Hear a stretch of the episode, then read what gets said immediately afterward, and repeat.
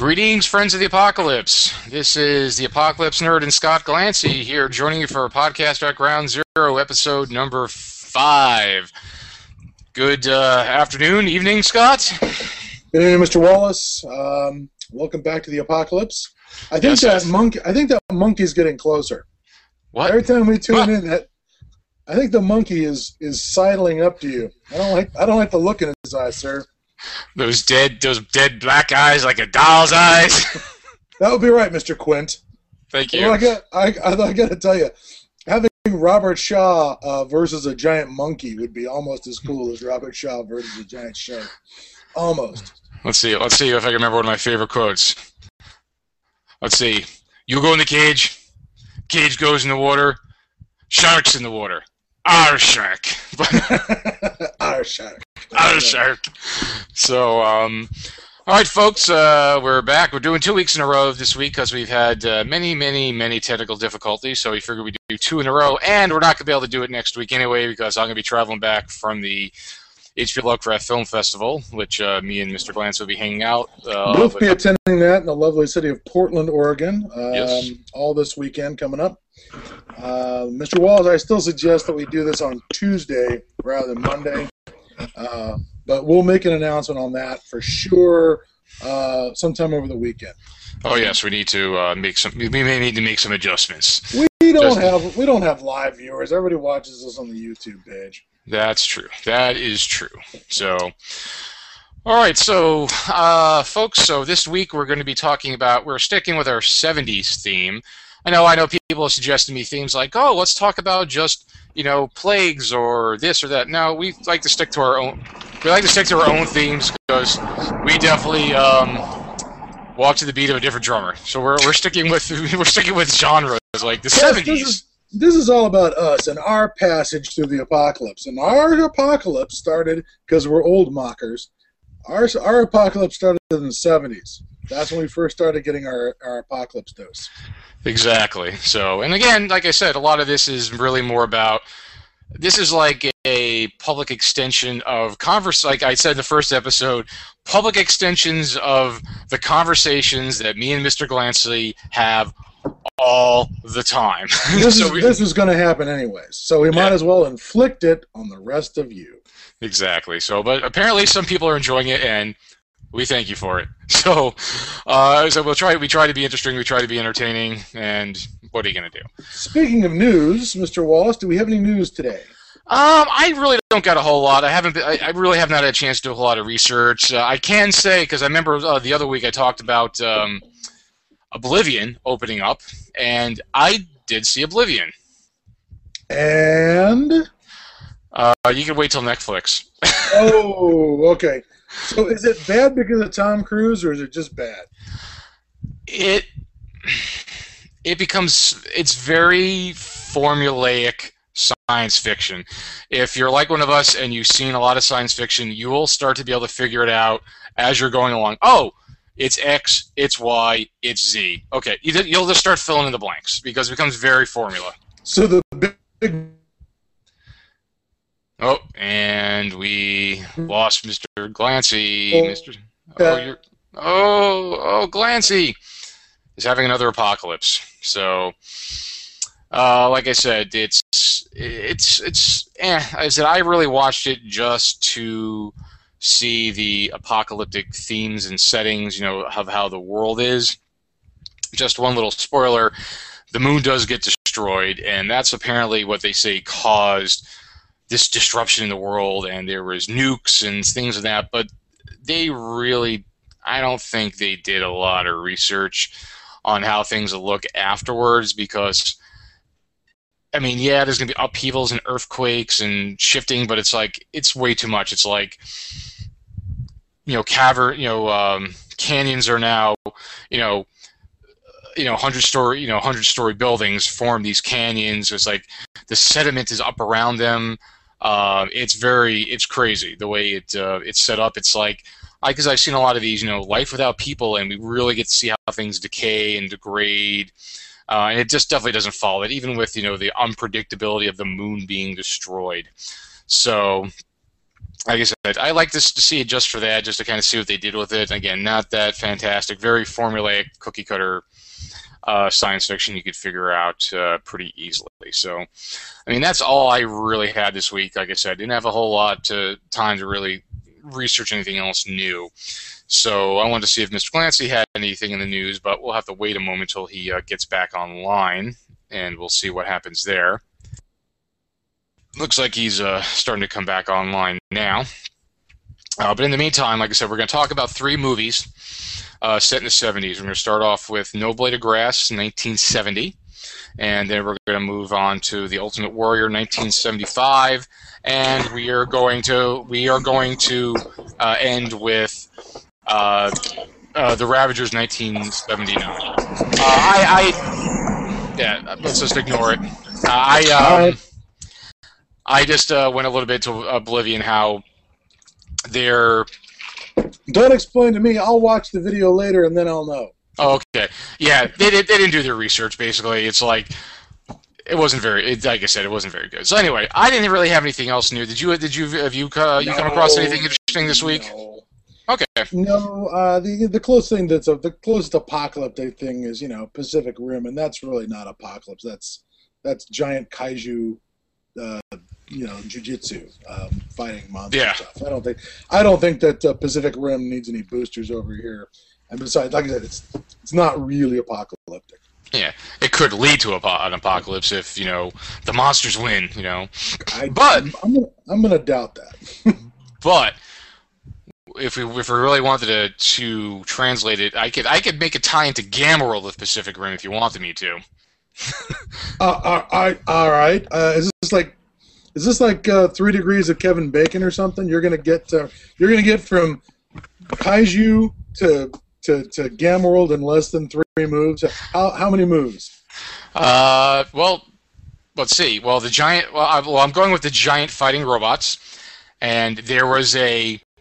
Well, as you know, James Ward used to write articles for Polyhedron, and basically because anything that he wrote for Polyhedron is canon for the world. And one of the articles he wrote, I can't remember the issue offhand, but there's an issue where you encounter these giant fighting robots that came over from, you know, Japan. You know, and they give a little bit of background. They give the robots of like there's something with the rising sun or something. You know how? Yeah, there's actual government. There's an actual government made up of unfrosted Japanese soldiers from before the apocalypse. And they've salvaged these things, and now they are stomping around looking for stuff to loot. Exactly. So there's your tie into giant robots in Gamma World. So, all right, you are the master. Well, as we know, I love Gamma World, and your nerd foo is strong. Yes, and we don't. I don't nearly talk about Gamma World as much as I say I would, but you know what? We're just beginning the show. We'll get to it. We'll get to it. Because also I do want to is, after we have quite a few episodes under our belt, I would like to see if I could actually reach out to Mr. Ward and see if we might be able to get him in and see if we could get him to talk, you know, about Gamma World, Metamorphosis Alpha. Oh, we can make him talk. We just, you know, apply hot coals to his feet. He'll fucking talk. Oh, he'll talk. All right. We'll get the bamboo splints, you know. All right. Speaking of horrible torture, it's time for some 1970s. Okay, and I already informed the good folks of the movies that we are going to be talking about. Now, the first one we're going to be talking about, like I said, is No Blade of Grass, 1970. That movie, it was an American-British combination film that was done together, like a joint venture, and it's actually based off a book called No Blade of Grass in the United States, but it was actually called The Death of Grass when it was released in England because it was written by John Christopher. As we know, who is the granddaddy of all British apocalypses. Yes, he's wrote many, besides the Tripod series, he also wrote, what was the one with, instead of the grass? The Long Winter. The Long Winter, which is another very nice British apocalypse. And there is, of course, the poster for No Blade of Grass, featuring our one-eyed, was it Nigel Hawthorne? Who's the lead in this? The actor or the name of the character? The actor. It's Nigel Hawthorne, right? Nigel Davenport. Davenport, excuse me, Nigel Davenport with his eye patch, and of course the biker gang with their Viking horns. Yeah, and mind you, they're bikers. They're like on little 250cc, you know, cafe racers. Oh yeah, they're on these really pussy British bikes. It's not, it's not Wes and Lord Humongous. No, it absolutely really not. I think it could be a polar opposite. Yeah. So, yeah, it was Nigel Davenport who played Mr. John Constance, who was Mr. Constance, who. The one character, who was it? It was Perry, used to call him. But anyway, so it was based off of the book by John Christopher. So he wrote several post-apocalyptic books. Now, yes, what you see Scott showing here is the part of the opening credits. Now, Mr. Glancy, I just found this out today, actually. I was doing some research because I, of course, have a... unauthorized version, a digital version of it, because that is years ago was the only way to obtain it. But I just discovered that it has been released on the Warner Brothers Archive collection. Golf clap, golf clap. And it's actually apparently remastered as well. So I'm gonna keep an eye on the price, and if it actually goes down, like on sale, I may pick it up to have the good version of it. That means that the dulcet tones of the No Blade of Grass jazz vocals will come through on the opening credits. Mr. Wallace, would you care to give us a few notes, sing a few lines of the No Blade of Grass theme music that we are pummeled with for the first three minutes of this movie? Oh, I think it was something like, it's like No Blade of Grass... Blah, blah, blah, blah, blah. I don't remember the lyrics, but it's just... Nature, wah, wah, stewards of the earth, you know... Yeah, they definitely took it. Runs through it. They took a tone on this, I think more so than the book had, was... They took this whole thing, this whole beginning intro about the earth and the pollution and they can't take it anymore. It's an environmental... It's definitely an environmental slant in the movie. In the book, it's a blight. It's a pestilence that kills rice, wheat, all the grasses. Yeah, it starts off in China, and it's a rice blight that eventually starts on the grasses, like wheats, you know, all the staples, just regular grass, wheat grass, anything, you know, corn, anything that's a grass agriculture.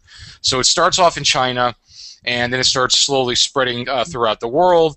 And it starts getting, you know, like crazy, and like it starts appearing here and there throughout the country, and China's going crazy. They killed like, you know, 300 million people by like nerve gassing cities and trying to control everything because they're like, well, you know, we can't feed the people anyway. Well, let's just get rid of them, you know. So yeah, there's a line I remember from, because it's still Hong Kong. It was written in Hong Kong, still a British colony, and they're talking about how the starving masses are rushing the walls of Hong Kong and are getting piled up 10, 20 deep as they're gunning down all the starving marauders who are trying to get into the city. And I'm just like, it doesn't sound like things are going well. And they may even name drop some. Do they name drop any of the news at the beginning of the movie? Because I don't remember. Yeah, they're definitely showing news throughout the beginning. And hey, you said them rushing the walls and being shot down. You mean like in the trailer for? Z-Day? You mean like that? World War Z? Yeah, huh? Yeah, I imagine that, yes, it was something like that, only, you know, they weren't shitty CGI effects. They were actual Chinese starving peasants as opposed to crappy CGI. So... Damn it. So what happens, it spreads around, it starts affecting, and you got a couple of the two main characters, like what did I say his freaking name was? John Constance. His wife, their family. He's an architect, like an engineer. They have a friend who works on the inside of the government. Says, "Hey, things are going to go down. I'm going to give you a warning." What is the government's plan for how to survive the blight in England? If I remember, I just watched these again last night. They're gonna nuke all the cities. Yeah. They're going to nuke all of Britain's cities and wipe out enough population so that the survivors won't starve to death. Yeah, well, it sounds like a sound plan to me. But, yeah, exactly. So our heroes suddenly realize they have to get out of London. Well, yeah, they have to get past roadblocks and escape. Yeah, they he gives them a warning. They start trying to escape, and they stop off at a gun store. They pick up some other people. Now there is one thing in this movie that there's a lot more than say this. I said the Survivors movie series that we talked about last week. Very, very, very few guns were shown in Survivors. Now, mind you, it is England, and guns are not predominant like they are here.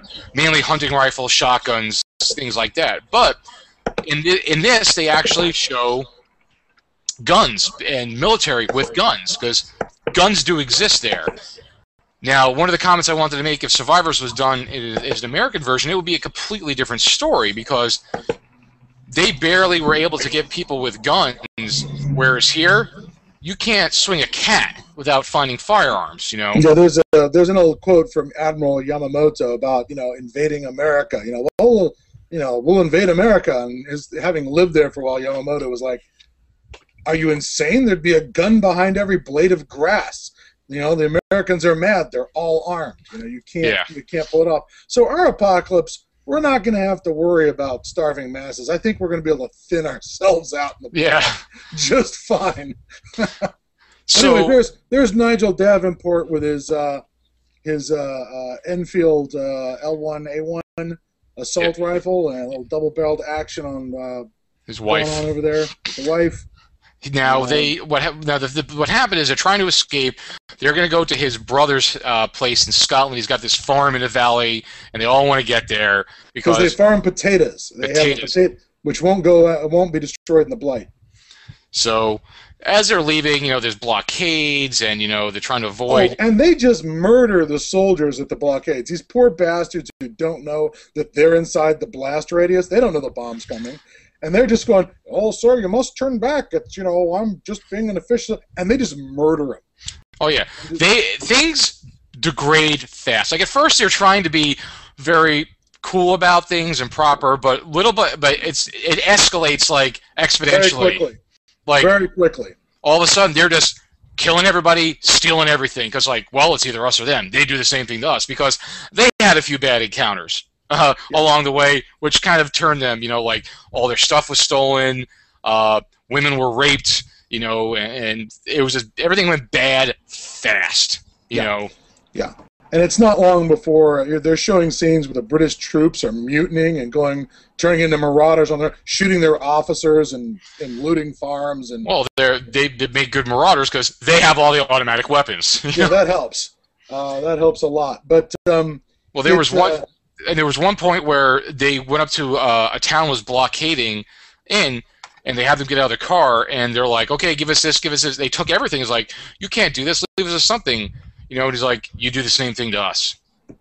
And he's like, he's got a point, because everybody's like, it becomes anarchy and every man for himself. Yeah, yeah. Every community is out to screw anybody who's not in their community. You're lucky if they don't shoot you, stab you, they just take your shit. You consider yourself lucky. Exactly. So they're going along, and this is basically how it goes out the whole movie. It just shows like the characters and how they just start being able to do anything to survive. They encounter this, like we saw the picture of the biker gang. You didn't find a good picture of that. I haven't got the biker game up. They're my favorites because holy crap. They are wearing horned helmets, the bad cycles, and they're just they encounter because their group becomes very large. Oh, there we go. Hold on, there they are. They're special. Yeah. As time goes on, Nigel Davenport starts collecting people around him like he's some sort of tribal chieftain. He becomes responsible for more and more groups. Isn't there a thing where there's an argument over the two groups meet and the one guy's like, no, I'm in charge, and Davenport just shoots him dead? Just shoots him down, yes. Just kills him on the spot. There's no argument, just blam!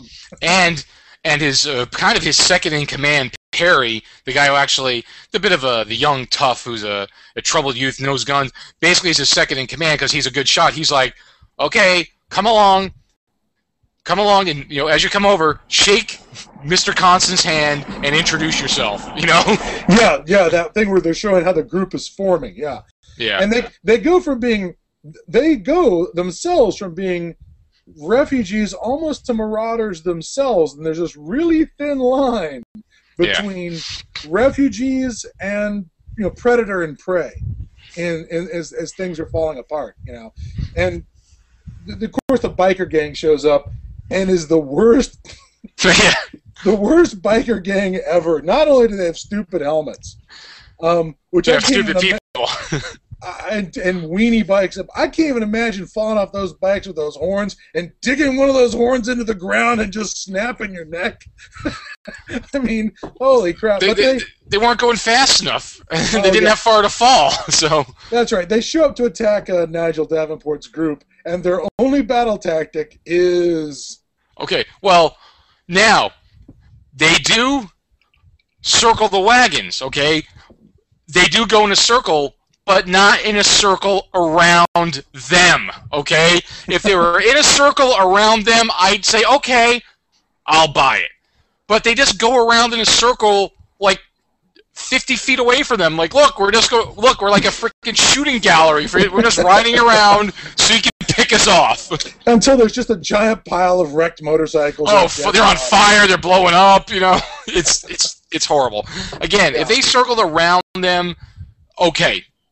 That's a good tactic because you got to get... That is, surrounded them. They got around them, got off their bikes, and fought. But no, they just keep driving on their bikes like a merry-go-round of death. Just getting shot to pieces.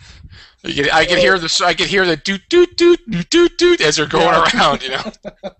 Which would not be inappropriate considering all of the fucked-up psychedelic bullshit that happens in this movie. Yeah, the music is just... It's very late 60s music. But then the weird colored green and purple psychedelic, you know, visuals. Do you remember those? No, like there really was. There's that flash forward. There's this moment where the young girl's going, "Oh, it's too bad the apocalypse happened and I'll never get to know a man." And she's talking about that, and suddenly the camera just stops, and there's this scene shot in these really distorted colors of her getting gang raped. The version you originally got to me, the bootleg you got to me, has all these weird psychedelic flash forwards. The version I have doesn't have that. Thank God. All right, let me just say thank goodness, because you know they suddenly flash forward to the scene where she's getting raped. Like, in case you didn't know, this is foreshadowing. We're going to show her getting raped. You know, which is kind of creepy on a level of like, well, the girl thought about sex. She should be punished for it by getting raped immediately. Yeah, so we're going to have her first sexual experience be she's raped. That's Thank you. I know it's like, it's a little fucked up. But I mean, but overall, again, those fast forward scenes not in this version. It's not a bad movie. And eventually they get to their destination, and we're not going to give you any more details because we don't want to completely spoil what happens. We're giving a lot of spoilers, but not everything. The ending is as ruthless, if not more ruthless, than everything else that came up to this point. Yeah. It's a ruthless film. And despite the shitty psychedelic visuals that I saw, and the shitty, shitty psychedelic lounge lizard theme music in it, it's actually got a lot of really good scenes in it. It's really well thought out.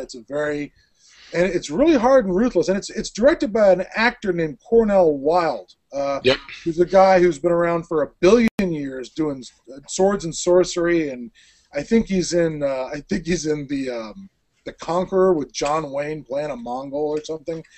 But Cornell Wilde's greatest film is The Naked Prey, where he plays a guy who's a safari guide who gets captured in Africa in like 1904, 1905, and set loose by the natives, who then proceed to hunt him down. It's a really well done film, and it's really amazing. And this is also one of his films, and certainly The Naked Prey is a stunningly ruthless movie, and absolutely worth your time. And certainly that ruthlessness comes through. Oh yeah, in this film too. And it follows the book pretty good. I don't remember any big slip ups. Yeah, it's like I said, it's been a while since I read the book, but I remembered it. I mean, there's some of the little variations, you know, like the blights and little changes, but overall, it follows it along pretty well. So, I don't remember the eye patch. In the book, I don't remember an eye patch on John's character, so they badassed him up with a fucking eye patch. Oh, you have to. I mean, come on, he's got the Ryan Cowder syndrome, you know. So. Yeah, he does. Apparently, after the apocalypse, it's him, Snake Plissken. I don't know why you have to tough up Nigel Davenport. That guy's been a character actor. He's always playing badasses all the time. Moving along, speaking of badasses. Let's move on to our second feature film, The Ultimate Warrior, with Yul Brynner. That's right, Yul the Tool. That's right. Okay, Yul Brynner, 1975. This was, again, an American-made film. Now, oh, did you post it up there? Yep, there you got the poster. Oh, I got black. You do? Yeah. All right, let me try. I'll just turn that off. Try again. Nope, no Ultimate Warrior. All right, I'll just have to cancel that. Okay. I'll try again a little bit. Okay. So, Ultimate Warrior, 1975. Now, this movie is set in New York City. It's after again another blights and plagues. They don't really give too much detail about what it is, but they vaguely touch on it. And it takes place in the very far future, the year 2012. Yeah. So it happened last year. So all of us, we missed the apocalypse. In fact, there's one of the opening shots of the film. Can you see that? Yep. And what's standing in the background in the year 2012? Apparently, they didn't know that terrorists would take down the Twin Towers. Yeah, so. Apparently the Twin Towers fared better in this alternate universe. Well, in 1975, you know, they predicted, you know, everything would be fine and dandy. So, now, from what I figured out from watching the... Oh, there's the poster. Hold on. Yul Brynner without a shirt. Who doesn't like that, right? Although, I got to admit, they buffed him up a little on the poster. You actually look at, you know, Yul Brynner, he's not quite... as ripped as he is in the poster. No. So from what I've gathered from watching the film, apparently everything went down in 1981 because of comments from some of the characters we're talking about. So it went down in 1981, and it takes place, 31 years later. So so what happens, there's this blight, there's lack of food, and basically in New York City, you have patches of survivors everywhere in these little enclaves. They set up in these little areas, like they'll take like a street, and they'll put a barricades in the front, and they have the buildings around it to form like a little valley, and they have their own little fortresses that they make. And there's a lot of them scattered out. There's at least three that we know of. You know, the two main ones, and they refer to some other ones later on. And then you have the street people. There's the people, the crazies that live in the street and run around. You know, they just like attack anything. So you have this what's going on, and what's happening is things are slowly degrading. Like they're running out of food, things are looking bad, and this little enclave, who is run by the Baron, played by Max von Sydow. Max von Sydow, and things are going bad, and he actually has a scientist working for him. They're experimenting, and they come up with this good cross seed that's immune to the blights. You know, so there's Max as the Baron. And why I knew it was 1981 was because you see right there on the lower right the hood ornament of the 1981 Cadillac. Yep, that he makes the comment that was the last year. His father owned the Cadillac. The last year they made them. They made them. So that's when the kids, they talk about he couldn't get gas anymore, and then boom. So they got these seeds, and they think they need to take it somewhere else because they can't grow it on the rooftops anymore. So this is what's going down. And he's trying to keep things together. And then, of course, they have their adversaries across the way, who are run by Carrot. Carrot, the red-headed villain played by William Smith. There he is, being mean to somebody. Oh yeah. There's Bill Smith being mean to somebody, and William Smith is one of these guys, one of these otherwise character actors that I love, who's been in everything. He was Conan's dad in the original, Schwarzenegger, Conan the Barbarian, along with Max von Sydow. Yes, Max also turns up as Osric the Usurper, which is that's my favorite name for any king, is the Usurper, which means He wasn't born into it. He fucking took it. That's a good title. And the thing is, just talk about Will Smith. I was reading up on him today. He's been in like over 300 films and TV series. This guy is. We all wish he was him because you know what? Dude, he's like 6'2". He's big as hell. He's a bodybuilder. He's had like. He has like a 31. He had a 31-1 boxing career. He won. He was a weightlifting champion in the Air Force. Arm wrestling champion. He has a master's in Russian and taught Russian in UCLA. That's why he speaks perfect Russian in Red Dawn. Yes, this is a sequence where he's the badass commander that came in to fix the Wolverine problem. And he spoke perfect Russian. And my friend, who's sitting in the audience, was learning Russian, and she's like, holy shit, this actor's really good. His accent's perfect. He must have really worked hard. Nope. He'd known that for 30 years. And apparently, he did intelligence work in the Korean War. Korean War. Yep, he worked for the National Security Organization, or the NAS. NSA, doing translation. NSA, the NSA. And... he lost his because he got married like in the 50s, and he lost his security clearances because he married a French woman.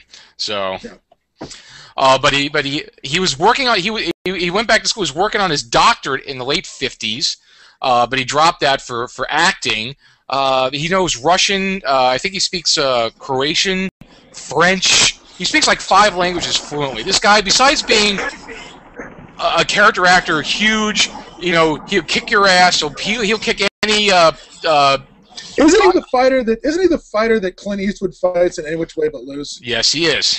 Or any which way you can. I guess that was. I don't remember which one, but yeah. So he could fight. He's big. He can outlift you, out arm wrestle you, outsmart you, and he's an actor. And he just plays his character out. You think, oh, who's this guy? Dude, you wish you were him. You know?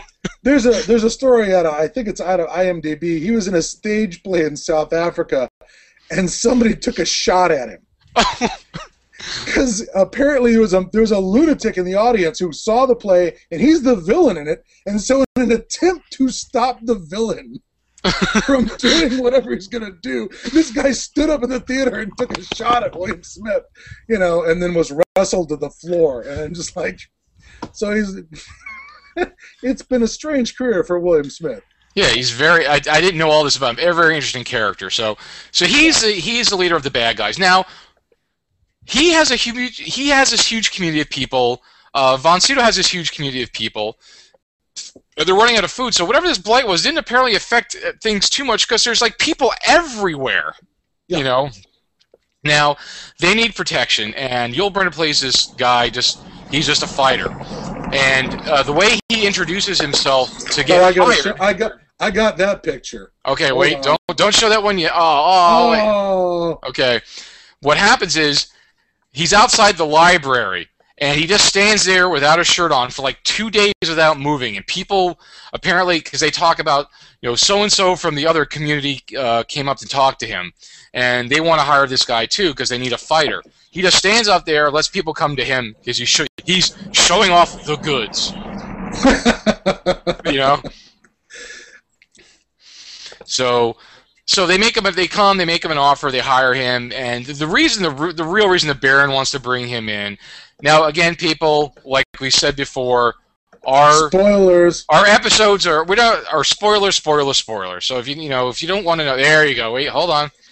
Look at that. Look at that guy. I would like to point out he's a little scrawnier than the poster, but I'm still it's Yul Brynner. So it's Yul the Tool. So you're not going to give him any shit. No.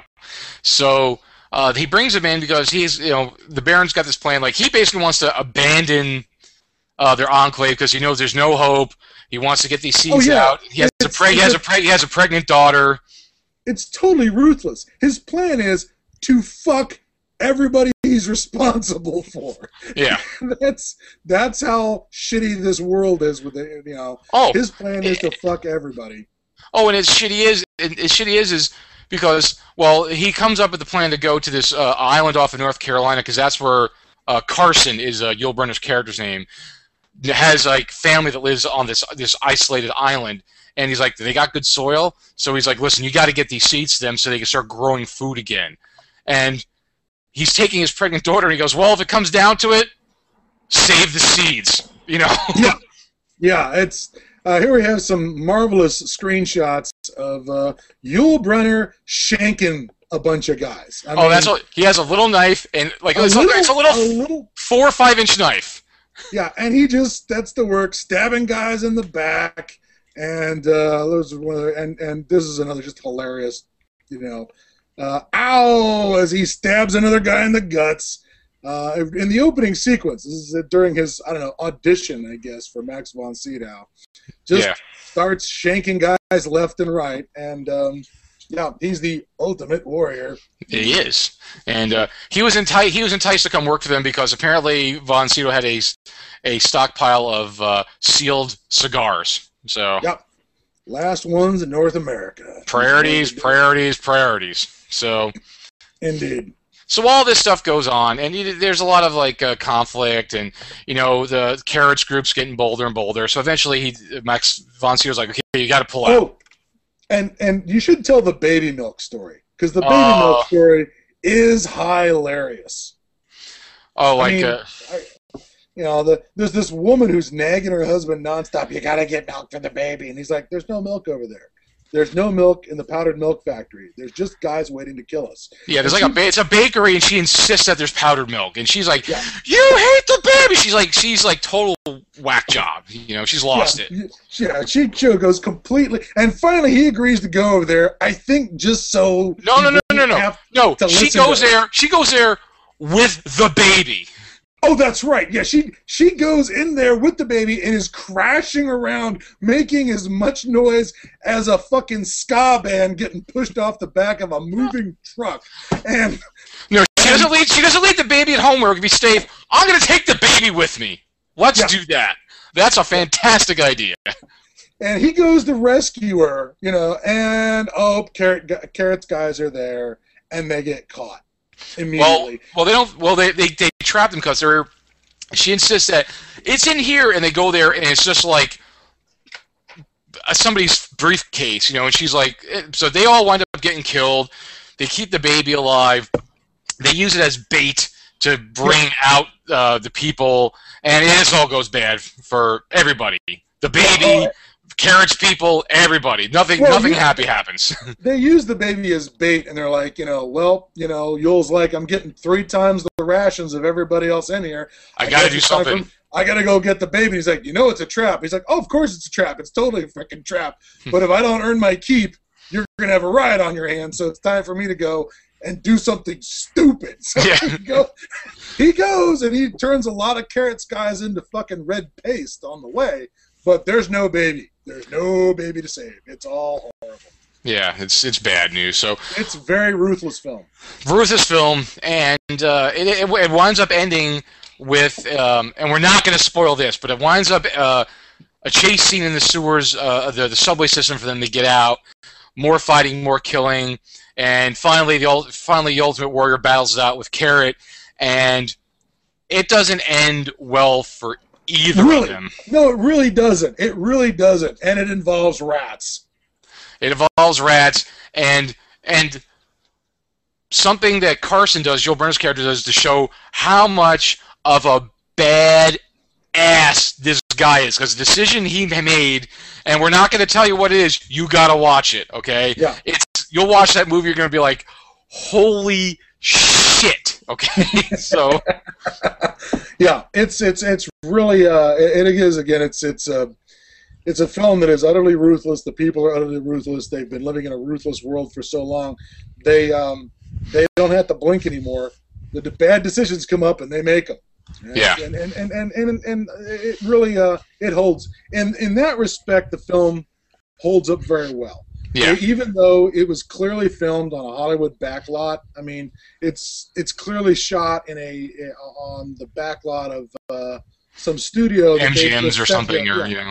It's just it's a street that could have been used in Annie, or you know. But the writing was pretty good. The story was good. The characters were good. You know, it definitely, you know, carried its weight, and it's.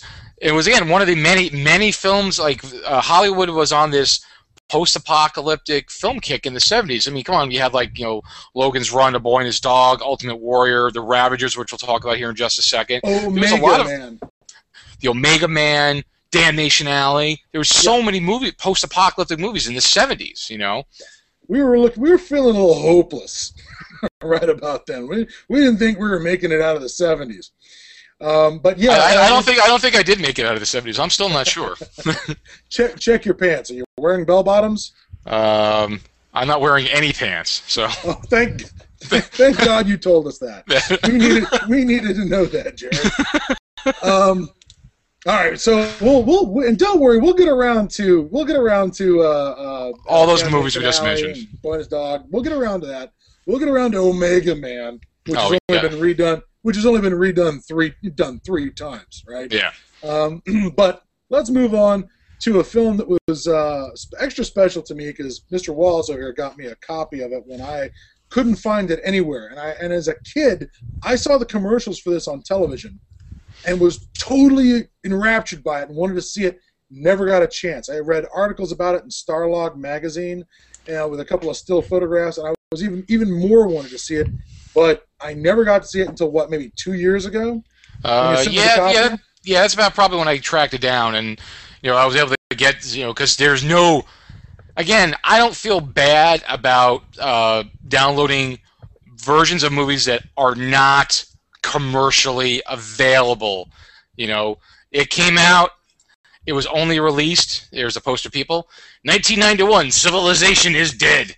It was, 1991, okay.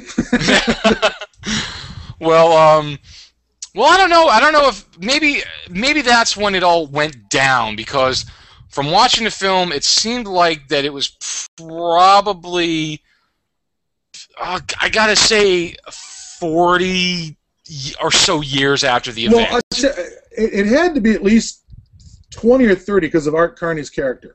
Well, no, also, well, more than that, because, what's his name? Hold on. Richard Harris. Richard Harris's character said, I was 6 when it happened, and he's probably in his 30s or 40s.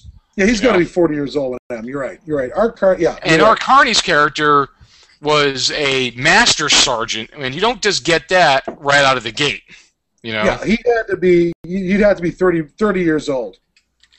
I would suspect Master Sergeant might be 30 years. Yeah, and he was, you know, a little bit old in the movie. So anyway, so the Ravagers.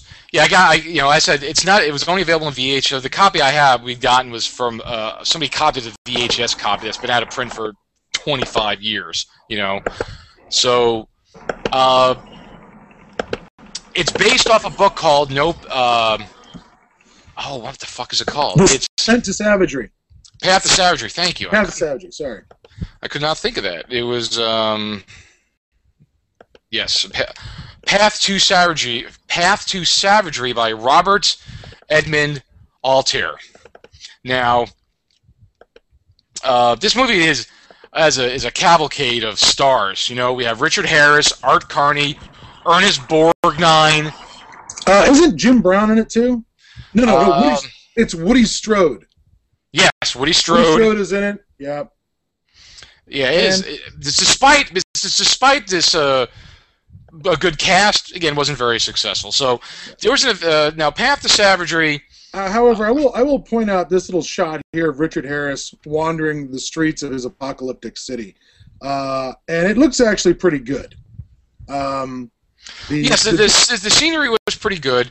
Now, the book, the movie definitely departs from the book a lot. It definitely is not the same. Like, the Ravagers, as the name of the movie, because what you have is, okay, there was some kind of apocalypse. There was, again, blights and plagues, all similar theme. You know, the oceans are poisoned. There's no fish. Nothing grows. There's no food. But it's environmental, not nuclear. We went out with a whimper, yes, not a bang.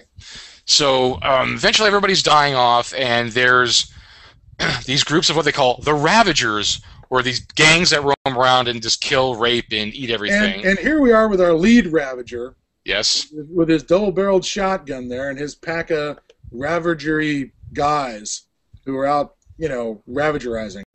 And I cannot remember that actor's name with the headband, but the last thing I saw him in was Unforgiven. He was the bartender, skinny. He is... Oh, fuck me. Hold on. He is... I'll tell you in a second. All right. But I will say that I'll put it, he and his scurrilous band of nasties are out looting and closing. Anthony James.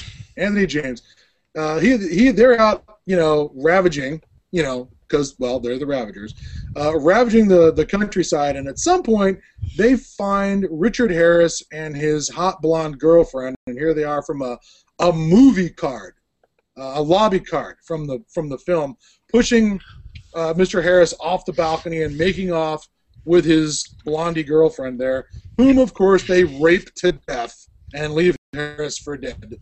And this, of course, annoys Richard Harris to no end.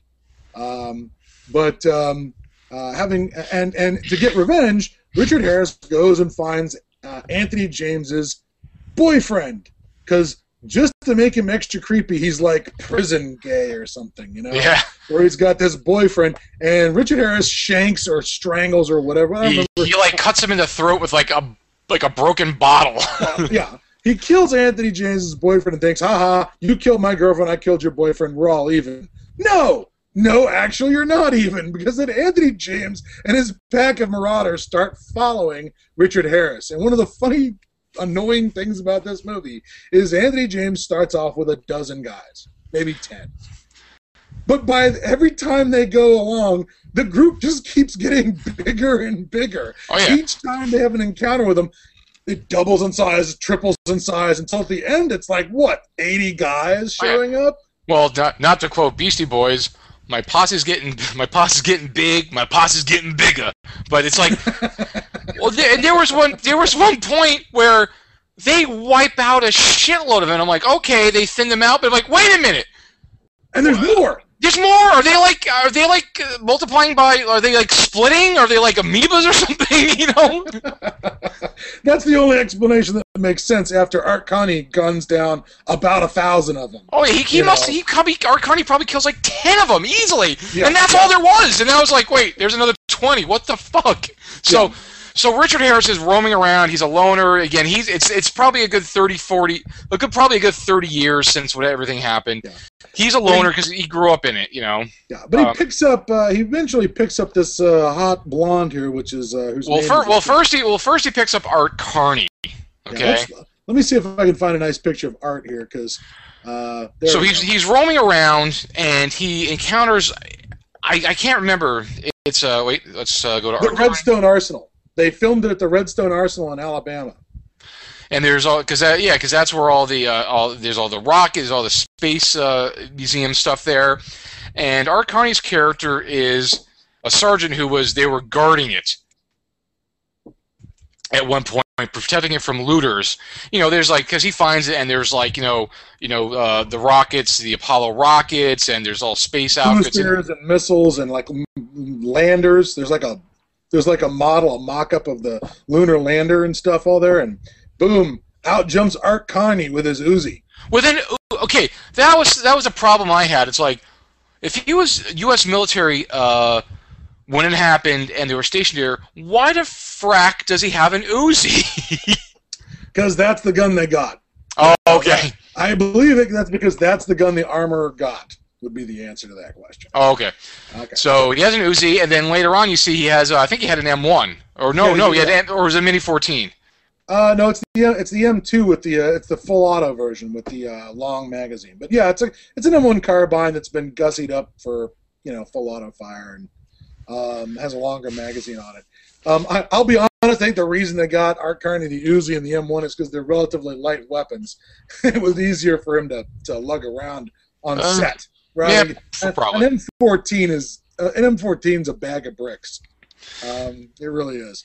So he encounters him, and Art Carney's character is a little bit lost because he's probably like in his 60s. He's been by himself, maybe 70s, and he still thinks it's going on. He still thinks it's going on. He's going to execute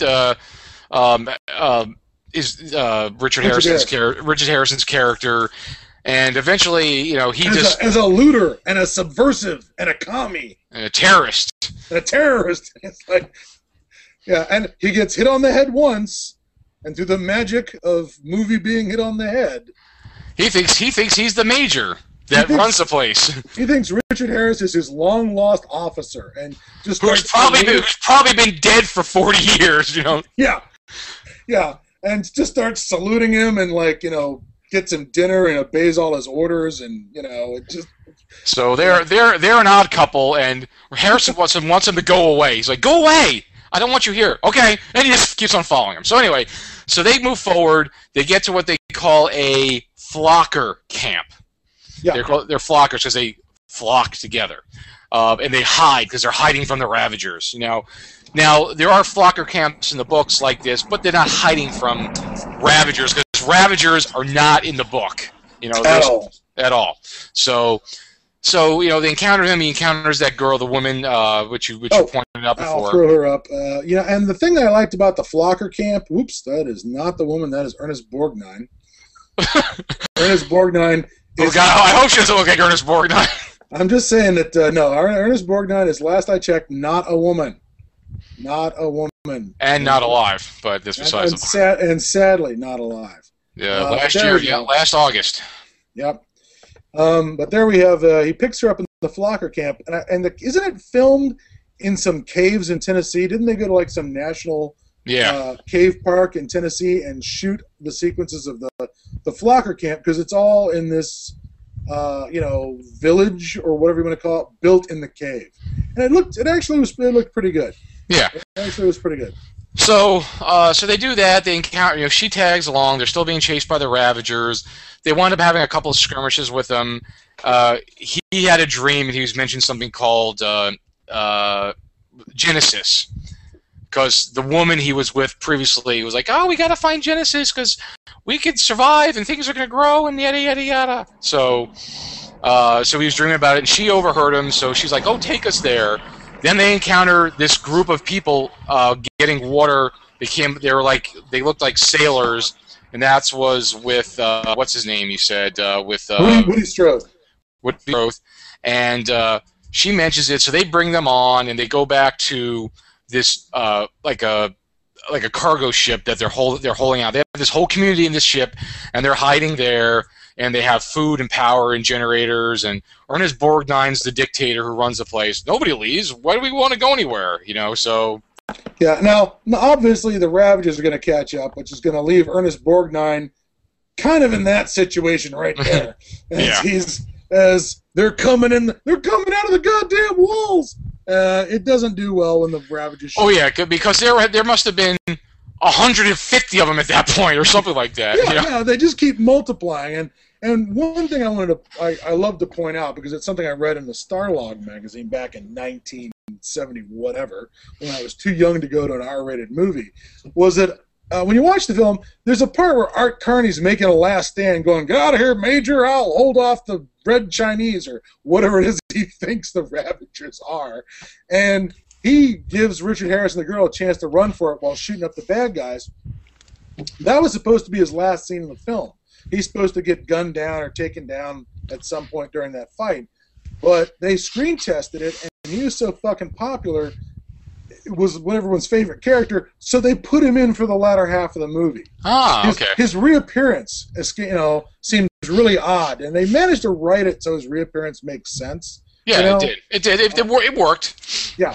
But originally he was supposed to die in place, you know, go out with, wrapped in the American flag, killing subversives. But he was such a popular character, they brought him back. And Art Carney really does. I really enjoy that performance. He did a real good job, real convincing. So they meet with these, like I said, these people, and you know, Richard Harris is you know, questioning, why are you here? You're hiding like everybody else. Why are you afraid? And, you know, so they go back, this whole back and forth, and, you know, you see the dynamics of the community. People aren't happy, and nothing that's not predictable. They get attacked by the, you know, the Ravagers. There's a big battle. They escape, and, you know, and that's about it. You know, nothing. The movie doesn't come to any sort of, you know, super-duper conclusion, except at some point, Richard Harris kills the guy who's, you know, kills Anthony James. Yeah. Finally, and then suddenly the Ravagers aren't a problem anymore. Like if it was, I don't know why this guy is so fucking charismatic. Well, he can just whistle up extra barbarians. Like it came down to a boss fight. Yeah, that was it. I was thinking that maybe Anthony James was like a level 6 Ravager who had the ability to summon 1d6. You know, Ravagers or something. You know, just, you know, it's really where he gets these guys. I don't know, but that is the one thing about the movie that actually bugs me is that the clan of Ravagers just keeps getting bigger and bigger and bigger. But yeah, again, it's actually, you know, there's no psychedelic music. No. One thing. No. It's shot pretty well. There's some pretty good actors in it. The sets are well dressed, you know. Yeah. The combat's okay. It's certainly not. There's a kind of shoot 'em up that happens in the 70s, for my money, that's really interesting in that it's sort of underplayed violence in some ways, you know. Yeah. They don't do over the top backflips while shooting two guns in each hand. It's just gritty and hard and realistic, and, you know, in a lot of ways. It's matter of fact. It's like to the point. It's like, okay, we're shooting and we're dying. That's it. Yeah. There's no slow mo, at least in that I remember. But so it's well shot, and it looks pretty good. And now, is this one? No Blade of Grass is out on Warner Brothers. Ultimate Warrior is also out in an American format, right? It was American. It was released as a double bill with Battle Beneath the Earth, 1967 spy film. You know, it's a weird combination. I have no idea why they tied them together, but it's probably still not in print. You probably just can't order it, but I'm sure it's more easily tracked down, at least. Yeah. The Warner Bros. Archive, but the Ravagers, not released anywhere. I've seen nothing. I did some research. You're just gonna have to track it down and torrent it or something. That's about the only way you're gonna find it. If you're lucky, somebody will stick it on you know, YouTube for a couple of weeks before it gets taken down. That's how I saw No Blade of Grass. I think somebody had it up on YouTube. Yeah, you know, with the thing with, you know, with I figured, okay, with No Blade of Grass coming on the Warner Brothers archive, and the Ultimate Warrior is a combo pack, then maybe, you know, maybe somebody will put the Ravagers out. Who knows? But again, just track it down if you can. Like I said, it's you know, I found it pretty easily. So best of luck to you on that. We can't actually give you any URL recommendations. No, we can't give you help. That would be wrong. Oh, of course. Just use your good friend Google, and I'm sure you'll be able to find it. So, but those are our three films of post-apocalyptic films that span the 70s. We started in 1970, ended in 1979, and we had a stop along the middle. So it actually worked out pretty nice. You know, we covered the whole decade. All right, well, let's sign off, wrap this up. Do you got any last words? I don't have any last words. No, you know, I don't got any last words this week. Like you said, folks, we're going to go back to our, like I said, we're not going to be, you know, we're going to do 2 weeks from now, like normal. So this was just a special one because they said we're not going to be available next week, and we hadn't been on in a few weeks. But we're going to do 2 weeks from now, and we may shift it to Tuesday because, you know, we're trying to see if we could. Maybe there might be some issues with our day and timing, so we will announce. I'll announce it prior to let people know. We haven't discussed what we're going to talk about yet, but we will definitely put it up there. You know, we've been covering movies and TV shows. Maybe we'll shift gears. Maybe talk about books again, or maybe we haven't really touched on gaming. So maybe we'll touch on. Maybe we'll talk about some post-apocalyptic. We got to 1979. That puts us dangerously close to the release of Gamma World. Well, the Gamma World was released in 1970. I think it was 78. Yep. See, so perhaps that might be our next stop. Maybe. Oh yeah, we're gonna have a whole show just on that. We could have a month on Gamma World. Let's be honest. I could have a month on the new version and how much I hate it. All right. So anyway, sir, I will. I guess we're signing off. Signing off. I said again, I had no last words this week except for remember don't take any Domars. No, never. Domars are stupid. Always remember, Domars are stupid. But again, thank you everybody for joining us. Again, if you didn't watch us live, watch us on YouTube. And like I always tell you, share this with your friends. Okay, tell your friends about us. Like us on Facebook. Follow us on Twitter. Subscribe to us on the YouTube channel. See the other episodes on the archive. Spread the word. Tell people about it. Get the good word going, because the more people we have watching and following us, the happier we'll be. So, and we swear to God, we're going to get the show notes up. Yeah, so I promise I'm working on it. I'll get in a rhythm eventually, but we'll definitely get some show notes. And it might be, yeah, I'm not going to make any promises I can't keep right away, but I'm working on it, I swear. Yeah. And I'm still working on the audio, because I've extracted, again, people, I've extracted the audio of these. I could post them on the blog, but I haven't got the trick of the integration with iTunes yet to make that work. So I'm kind of waiting before I post that. But again, still working on that. Again, tell your friends, and I think it'll make it easier once we have all that. Once we have it on iTunes, so you can listen to the audio podcast instead of watching the video. But again, share it, let everybody know, like us, tell the people to like us, and that's it. Like I always say, be socially media responsible. All right, that's it from the Wasteland, folks. All right, next time. Yes, we'll catch you next time, folks. We'll see you in 2 weeks. And again, as we determine what we're going to do, we will let you know. And thank you, and good night. Good night, post-apocalyptic America. Goodbye, friends of the apocalypse. And we are out.